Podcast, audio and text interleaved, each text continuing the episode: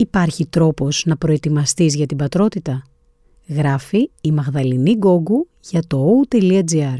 Διαβάζει η Μυρτώ Αντωνοπούλου. Οι μπαμπάδες δεν διαφέρουν πολύ από τις μαμάδες. Δουλεύουν, περνούν χρόνο με τα παιδιά τους, χαίρονται, λυπούνται, κλαίνε, χρειάζονται υποστήριξη. Υπάρχουν όμως για αυτούς τρόποι που θα τους προετοιμάσουν κατάλληλα για τον ερχομό του παιδιού; Θα τολμούσαμε να πούμε ότι σήμερα οι άντρες είναι πολύ πιο συνειδητοποιημένοι στο ρόλο τους ως μπαμπάδες. Για την ακρίβεια, πολλοί είναι εκείνοι που ανυπομονούν να ζήσουν την εμπειρία της πατρότητας, να συνδεθούν με το παιδί και να αναπτύξουν μια υπέροχη σχέση μαζί του. Οι νέοι μπαμπάδες είναι πιο στοργικοί, πιο δραστήριοι και εκφράζουν πιο εύκολα τα συναισθήματά τους. Επιδιώκουν να περνούν χρόνο με το παιδί τους και πλέον δικαιούνται άδεια πατρότητας, ενώ έχουν αρχίσει να δημιουργούνται και ομάδες υποστήριξης για μπαμπάδες. Οι ειδικοί λένε ότι είναι πολύ φυσιολογικό οι άνθρωποι που πρόκειται να γίνουν γονείς, είτε πρόκειται για μαμάδες είτε για μπαμπάδες, να αισθάνονται αβεβαιότητα ή ανησυχία το πρώτο διάστημα. Και όσο και αν προσπαθήσει κανείς να προετοιμαστεί κατάλληλα, στην πράξη η εμπειρία είναι τελείως διαφορετική. Η πατρότητα σου αλλάζει τη ζωή. Όπως για τις γυναίκες, έτσι και για τους άντρες, το πρώτο πράγμα που πρέπει κάποιος να αποδεχτεί όταν πρόκειται να αποκτήσει παιδί είναι το γεγονός ότι η ζωή του θα αλλάξει. Ειδικότερα για τους άντρες, έρευνα έχει δείξει ότι η πατρότητα μπορεί να αναδιαμορφώσει ακόμα και τον εγκέφαλο, ο οποίος ενδέχεται να παρουσιάσει σημαντικές αλλαγές τόσο την περίοδο πριν όσο και την περίοδο μετά από τη γέννηση του παιδιού του. Επιπλέον, όλοι γνωρίζουν ότι η ανατροφή των παιδιών είναι δουλειά πλήρους απασχόλησης και ένας ρόλος πολύ διαφορετικός από οποιονδήποτε είχε κάποιος μέχρι εκείνη τη στιγμή. Οι ανάγκες, οι σκέψεις και οι επιθυμίες μετατοπίζονται και οι προτεραιότητες αλλάζουν. Το να συμβιβαστεί ένας άντρας με το γεγονός ότι τα πράγματα θα είναι διαφορετικά δεν είναι εύκολο και μπορεί να πάρει αρκετό χρόνο. Πρακτικά, αυτό που θα μπορούσε να βοηθήσει είναι η καταγραφή των σκέψεων και των φόβων ή η συζήτηση με αγαπημένα πρόσωπα ή άλλους γονείς.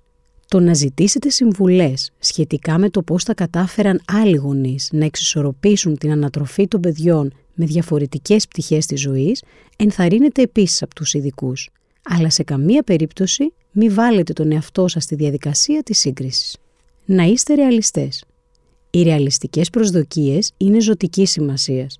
Μην πέσετε στην παγίδα ευελπιστώντας να είστε ο τέλειος γονιός. Το μόνο που μπορεί να σας προκαλέσει μια τέτοια σκέψη είναι περιττό άγχος και δυσαρέσκεια για τον εαυτό σας.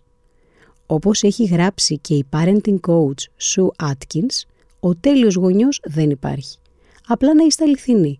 Ποτέ μη συγκρίνετε τον εαυτό σας με άλλα ζευγάρια που περιμένουν παιδί ή με άλλους γονείς. Ο πρώτος χρόνος δεν είναι εύκολος για έναν πατέρα. Λάβετε υπόψη ότι ο πρώτος χρόνος αφού γεννηθεί το παιδί δεν θα είναι εύκολος. Το άγχος, η εξάντληση, η έλλειψη ύπνου και χρόνου είναι παράγοντες που μπορούν να επηρεάσουν σημαντικά τη διάθεση και την ενέργεια. Οι ειδικοί συνιστούν να βρίσκετε έστω και λίγο χρόνο για τον εαυτό σας ή για ξεκούραση. Ένα σημαντικό πρακτικό θέμα που χρειάζεται να συζητήσετε με τη σύντροφό σας είναι ο τρόπος με τον οποίο θα κατανεμηθούν οι εργασίες στο σπίτι και το ποιος θα αναλάβει τη φροντίδα των υπόλοιπων παιδιών, αν υπάρχουν, μετά την άφηξη του μωρού. Ο προγραμματισμός ορισμένων ζητημάτων μπορεί να αποδεχθεί σωτήριος.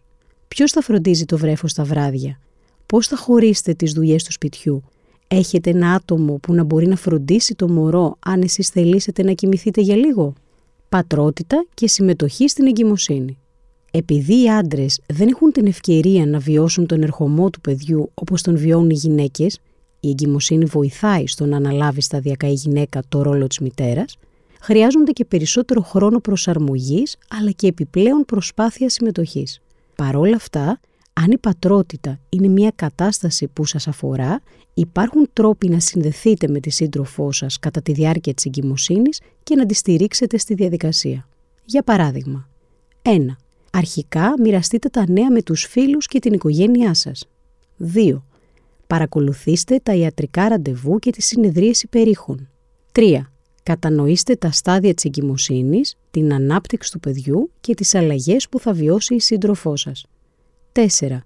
Βοηθήστε με τις δουλειές του σπιτιού για να διευκολύνετε τον φόρτο εργασίας της συντρόφου σας. 5. Ακούστε ενεργά τους φόβους και τις ανησυχίες της και αφουγκραστείτε τις ανάγκες και τα συναισθήματά της. 6. Τον πρώτο καιρό μετά τη γέννηση του μωρού ασχοληθείτε με δραστηριότητες που προάγουν το δέσιμο μαζί του, όπως η ομιλία, το διάβασμα ή το τραγούδι.